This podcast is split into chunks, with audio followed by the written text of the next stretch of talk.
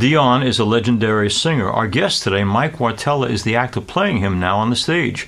A great new musical called The Wanderers. Stay with us.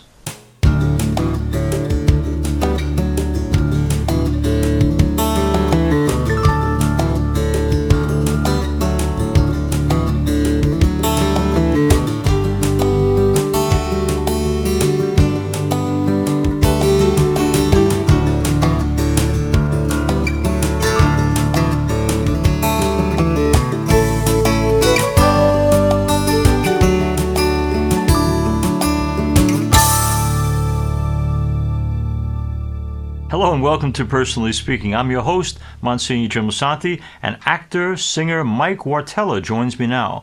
Mike is currently playing Dion DiMucci, better known as Dion, in a jukebox biomusical called The Wanderer at the Paper Mill Playhouse in Millburn, New Jersey, and he's received rave reviews for his performance. Mike was raised in the Berkshires in Massachusetts, and at 17, he left for New York to focus on performing.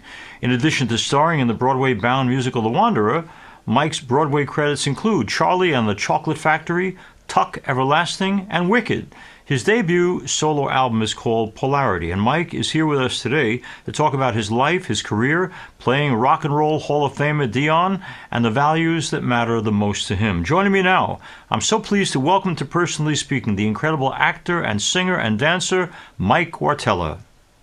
Before we get to our interview with Mike, let's listen to Mike singing a song from The Wanderer.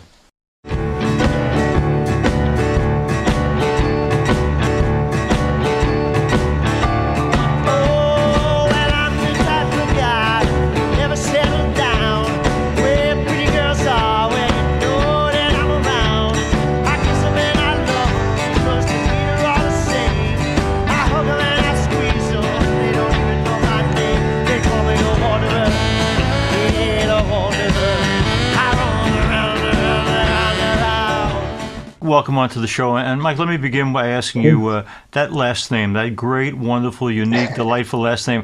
Where's it from? Well, you know, uh, a lot of people think it's Italian, right? Because of the A at the end, and I sort of go with that often. But the truth is, it's actually Ukrainian. It's wow. uh, it's a tr- it's a it's a pronunciation of Vortia, okay, which is uh, another name in Ukrainian. So, so that's where it comes from. And sure. Wojtyła is also the name of Pope John Paul II. That was one of his names. That's right. Name, you know? And from what I understand, we may have some relation in, in the family. Isn't that so, wild? But you do yeah. have some. You have some Italian blood, right? I do. I do. My grandmother's maiden name was Biscotti. Okay. So good, good, good. Yeah, I'm a, I'm a yeah. blend, half Irish, half Italian, but I like. And how could you, man, Ukrainian right now? We're standing with them 100, percent hoping Absolutely. for hope, you know. But listen, Absolutely. let me, you know, I'm going to share with our viewers and listeners. Uh, this is just one mm-hmm. example of what we read about Mike Wartella. Um, Mike Wartella is brimming over with talent as Dion. His energy is palpable, and his voice perfect as he sings many of Dion's hits. It is a treat to watch his transformation from a kid hanging out in the streets. Uh, Uh, to becoming a teen idol. He owns the stage and has audience captivated throughout this gift of a show. And the New York Times goes on to say uh, Michael is divinely inspired in voice, divinely inspired voice. So, you know, all of a sudden you are this overnight sensation, but you know and I know that it's not overnight. So tell me about the journey from from you're getting into the business to this moment where everyone thinks that like you invented how to slice bread. They're like constantly yeah. thinking you're the best thing that's ever come along. How does it feel? Um, you know, it feels earned. It feels mm. um, like there's a lot of gratitude surrounding it. Yeah. And uh, it feels stressful, is the truth, but it mm-hmm. also feels incredibly fulfilling and incredibly. Um, the, the term we keep using, you know, I keep using a lot at work is is it feels like I'm being of service. I get to yeah. be of service to the to the world as best I know how with my particular skill set right now, mm-hmm. and that's what I've wanted to do for a long time. So it's it's pretty exciting. You know? okay, okay, take us back now. Mm-hmm. Most parents sure. uh, want their kid to do what he enjoys, what she enjoys. Uh, so acting or the arts as an avocation is fine, but as a career, as a vocation, it doesn't make any sense because there's not the pension, there's not the steady paycheck, there's not the security. So uh, I know mom was was uh, very much on her own in the beginning, but uh, the response to you wanting to move with your whole life into the world of arts was what? You know, I think my family kind of always knew. The response I get from them now is that they knew I was going to do it from a young age, you know, right away. And uh, they were in the arts themselves, uh, okay. both professionally and on an amateur level. And so it was a lot harder to say, don't do this, you know, yeah. because they had already been doing it. But there was uh, apparently there was something they noticed in me from a young age that they said, you know, I, I, I would be surprised if he doesn't choose this professionally. I do, with that said, I do recall a conversation somewhere around 15 that I had with my mother where I said, listen, I think I'm going to go to New York and go to college for this, do the whole thing. And I just remember the look in her eyes was that of excitement and trepidation to say right, the least. Right, you know, sure. she was, she was nervous for me and kind of knew that she wasn't going to be able to stop me, but that she hoped for the best, I would assume, you know? Yeah. Now, Mike, you have a, a good career on. Uh, you've had a good career on Broadway, off Broadway, and doing other art forms. But uh, there's not an actor alive who hasn't gone after something and not gotten it. When you face disappointment, rejection, I was perfect for that and I didn't get it. What do you do with those feelings? You know, uh, different things at different times. I mean, certainly in the beginning of my career, I didn't handle them well. It, mm. it, hmm. pretty much felt like my world collapsed and ended every time I didn't book any job, let alone a job that I really wanted. You know, yeah. um, that's just the truth. You kind of have to ride that wave, and you do take it personally in the beginning. I feel, you know, I took it very personally for a long time, and then um, I don't know what this is, but I, I guess we could call it determination. Might have been a little frustration, but there was a certain tipping point in the middle where I just started to feel like, you know, enough's enough, man. Like I just, yeah. I want to do this. I want to, why aren't they letting me do this? And so my attitude and energy in audition rooms actually changed. And I became a lot more um, unapologetic about my performances, I would say, okay. because I was just frustrated, you know, at this point. And that energy actually seems to help get mm-hmm. the job because what I didn't know at the time, but what I could put voice to now is that I was giving um, an attitude of true self confidence of saying, I know my worth, I know my talent, I deserve to be in this room. We all deserve to work together in, in sort of a humble way. Let's proceed. And that energy is what tends to be the defining factor, I feel like, to get people cast most of the time. So then things started to change for me a little bit, you okay. know, in the middle there. For yeah. folks who don't know, Mark Wartella, this is uh, on Sirius XM, so they can hear your voice. But for those who watch it on YouTube and other platforms, they get to see this uh, young face and they think, uh, what is he, 15, 16, 17 years old now? Interestingly enough, Mike has yeah. a child almost that age. Now, here's That's what I'm wondering about it. Uh, this wonderful son of yours, you lead and have to lead in the arts and indefinite life, moving around, never being quite sure where next you're going to work. How does the whole experience of raising a child and trying to also live in the arts. How does that work? Uh, not always easily, to be honest, uh, mm-hmm. but sometimes really smoothly. It it's case by case. I would love to say, excuse me, still getting over a sickness from last week. Um, I would love to say that it's you know sort of unorthodox at this point, but the truth is we're finding that what is the norm in family dynamics at this point, and I feel like my dynamic I'm finding out is a little bit more normal than I thought. Um, certainly as a performer, it's really tough because yeah, you're moving around constantly. I've had to be away from my son way more than I ever wanted, than I ever predicted would happen when he was born. Um, and that's been really tough. And the only thing that I can think about, you know, and this goes into faith for me in some ways, is that I had a pretty rough childhood growing up. You know, I had a pretty mm. rough experience and a rough go at it. And as much as that hurt and was really hard for me, it also 100% became the thing that defined me and the thing that got me to find my own redemption and my own strength and mm-hmm. taught me how to connect with me and God and, um, you know, taught me how to be strong. It certainly is all the tools I needed to be able to do this show. Like I literally would not be able to do this show the way I'm doing it without an incredibly hard childhood. So it's little things like that that I say to myself, well, isn't the struggle all part of it too? And mm-hmm. when I'm mm-hmm. sitting here being down on myself about not being able to be the best father in the world, I also have to remember a friend of mine once said, don't deny him his right to have a, a struggle in his life. Wow. You know, my son. And as hard as that is for me to swallow because I don't want it to be my fault and I don't want him to suffer, mm-hmm. the reality is he has a really great life. He's had a much better life and an upbringing on paper than I had growing up. Mm-hmm. And he knows that I love him and I care. And whatever he's going to miss from the inconsistencies or whatever he's going to miss from the time away, I, I want to believe is going to make him stronger in the end and actually something that he maybe needs in his life, you know. That's beautifully put, Mike. And I, I know that in that struggle you're talking about in your early life, that uh, one of the saving graces, I believe, as I understand it, was the uh, the single mom, the single parent. What kind of woman is she, your mom? well, we need a whole other podcast to talk about that. but she's she's a pretty great one. She's pretty great. I mean, she's full of energy, full of life. You would never believe she's a day over 15, let alone, you know, in her 50s the way she is. I mean, she's just youthful and excitable and passionate and um, certainly taught me all of those things in life. She's also incredibly strong. She's mm. weathered a lot of storms, you know, as most single moms have, and yeah. um, taken you know great care of me along the way. And uh, she's also human. She's flawed and and mm-hmm. has stuff to work on, and yeah. a little kooky, and you know, okay, all of the all of the above. Yeah. You know, if you're ever up for a, a, couple of weeks of switching, I my, I, my mom lives with me as 101. So uh, wow, yeah, that's also, service. Also Beautiful. a little kooky, you know. She's also delightful sure. and sharp. And uh, let me ask you though, because so many right. people watching a program like this, listening to this, um, they've gone through something similar to you in that uh, mm. mom decides to finally settle down with a a, a guy. Uh, in your case, a stepfather. Was that an easy adjustment for you or challenging?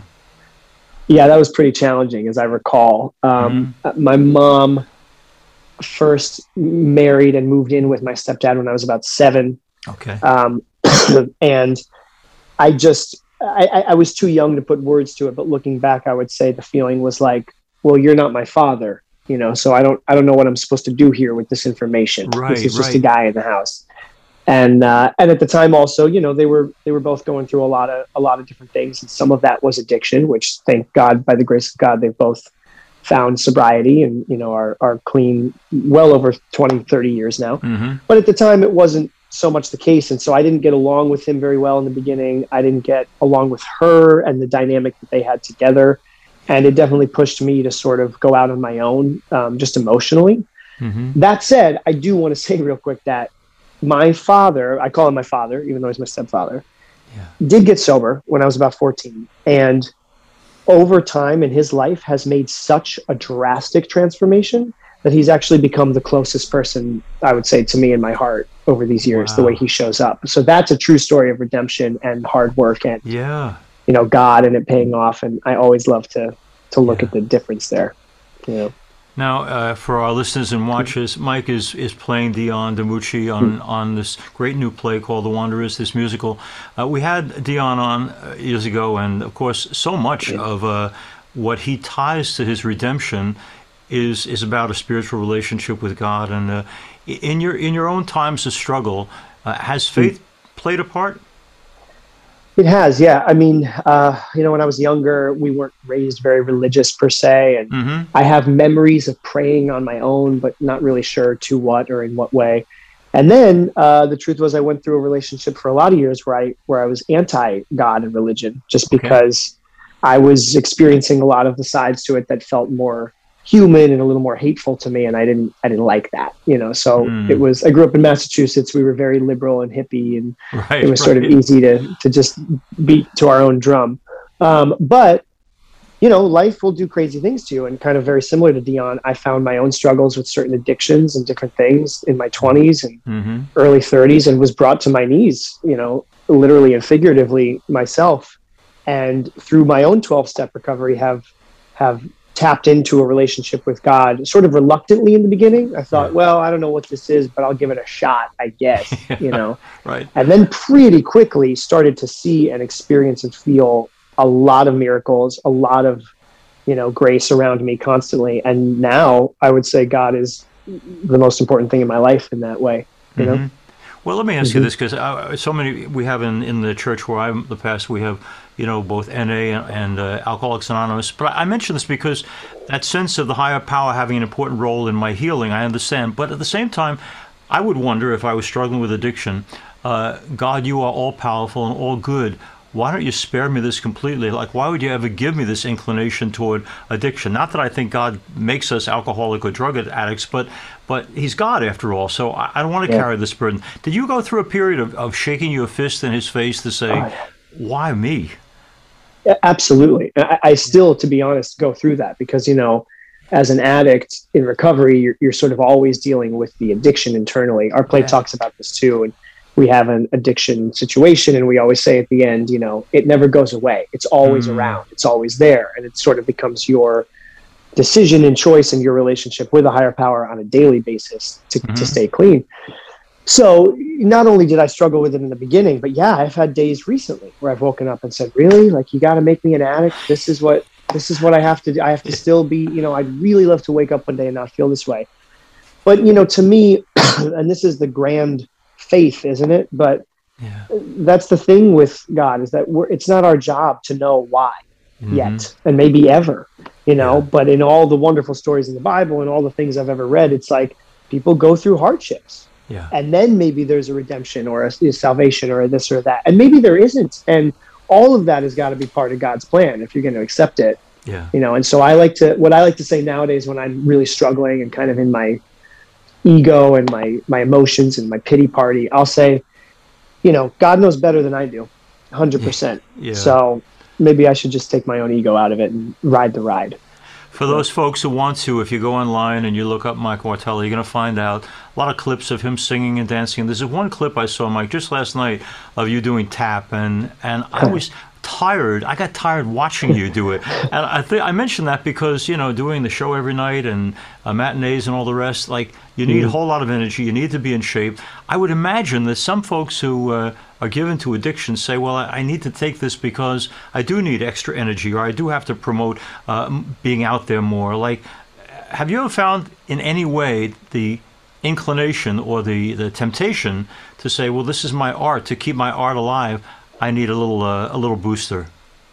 It's funny you say that. Actually, yes, I have had that feeling, um, and a lot of my friends who are artists and in recovery have talked yeah. about the same thing. They've talked mm-hmm. about being a songwriter or an actor and saying, "Well, I write such great songs when I'm in turmoil." When my life is in yeah. chaos, when I feel yeah. awful, those are my right. best songs. Right. You know, I give a great acting performance when I can't stand my life and so i'm crying constantly on stage and and it is it's tempting as an actor i mean for a lot of years when we were working on the show and developing it in readings and workshops mm-hmm. i was not in the healthiest place and yeah. my performance was very raw and very emotional and as an actor that feels good that feels yeah. like oh God, i'm really doing a great job and so there was a fear i had coming into it this time because my life was so peaceful where mm-hmm. i thought can i still do it like and actually dion in the show says, you know, I've never performed sober before. What if I can't do it? Yeah. And I think he's talking about just having the the ease and the calm of the drug to sort of get through the thing. In my case, it was almost having the turmoil and the, and the juices flowing to to feed the performance. And what I discovered pretty quickly, surprise, surprise, was that not only was I completely able to tap into all that emotional stuff, right, but I was way more um, grounded and secure in the performance that I could actually control it as opposed to it controlling me. Mm-hmm. And I mm-hmm. now give a deeper, richer, better performance, and I'm able to detach from it the minute I leave. So of course, you know, the, the sober life and the and the God connected life is a much better way to do it. It's yeah. just uh, scary to take the plunge, I guess. Mike, let me ask you: the uh, in in the in the musical, we celebrate not just Dion, but we celebrate the woman who has stayed faithful to him for half a century, Susan. I mention mm-hmm. that because perhaps it's accidental perhaps he was wise in his in his choice of a person to spend his life with but it's kind of a miracle i think to find the right person to build your life with. Um, i you know i marry people every weekend or i do their weddings and, and and i say to them you might not be the most religious person but you have experienced the miracle if you think that you have found the right one because there's so many possibilities for ending up with a loser. Do you have any do you have any mike Wartella guidelines for how do we choose rightly who we're going to build a life with Boy, I feel like I'm the exact wrong person to answer that question. Um, but but I but maybe that makes me a, an authority in some way as well. Who yeah. knows? Um, yeah, I mean, what I have found in in making a lot of mistakes in that area of my life, what I have found is that there's a lot to relationships that mm. that's more than just love and connection and romance and attraction you know right. that's that's the that's the spark let's say but for me now at my age you know what i think what i think seems to show longevity is compatibility as people mm. um, friendship and respect and open communication a little bit of independence so that you're mm-hmm. not completely codependent on each other as a relationship right right um, you know, and kind of timing and being at the right place at the right time with each other. And so that to me feels like the miracle is if you're really going to get all of those qualities plus all the love and romance that you've been looking for your whole life, you know, yeah. It, it, can be tricky. And yeah. and I agree with you. I'm not sure what magic sauce Dion and Susan had, but clearly it's something because I've seen them in action and they have all of the things in all of the categories that I just mentioned. You know. All right.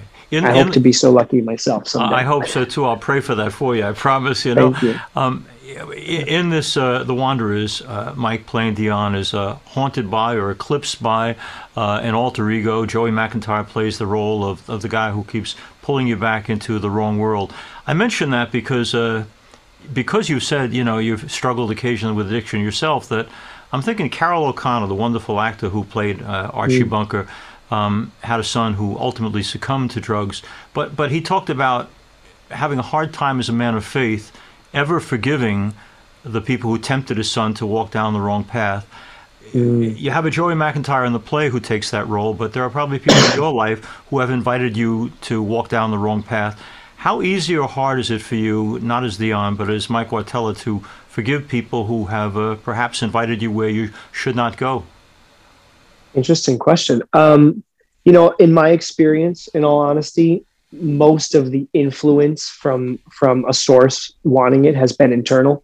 It really mm. has been more the play, kind of like you know, Joey becomes a figment of my experience, and that's been my case too. I feel like I'm usually split down the middle with the sort of grounded mm-hmm. adult Mike, and then the guy who's like, "Let's get into trouble" all the time, and I hear them talking and you know so so that's been the harder thing is maybe to forgive myself at times for letting myself betray myself um, but in terms of other people anytime someone else has influenced me or been a been an enabler into helping me get into trouble now i got to tell you it's really pretty easy to forgive them because my own mm. understanding of, of addiction and my own understanding of um, it's at times controversial with people I know because they say, well, it was that person's fault that did it. But in my experience yeah. with addiction, it's not exactly that cut and dry. It's not the person's fault for going out and behaving badly. It's something that gets ingrained into them from a young age and and yeah. it's hard to get over. So it's a sickness, you know. So mm-hmm. so for me, if I if I see other people who have influenced me, nine times out of ten, they're still out there doing the same behavior, in which case I'm praying for them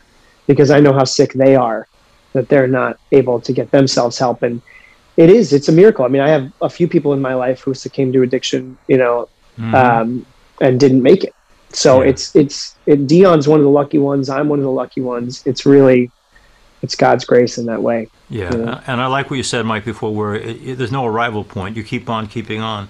Uh, you yeah. keep on dealing with the, the illness, um, and that's that's yeah. got to be for you uh, an everyday experience as it is for all of us in, in different ways. I, I got to ask you too, um, Victoria Clark, when she was a guest on our show, wonderful Broadway actress. But I said yeah. to her, you have a son Thomas, and you live in the city. Do you worry about him? And she said, every time he walks out the apartment door, I'm, I'm frightened for my son because I know all the temptation that's out there. You have said, Mike, that you adore, you love beyond love your son. You want to protect him.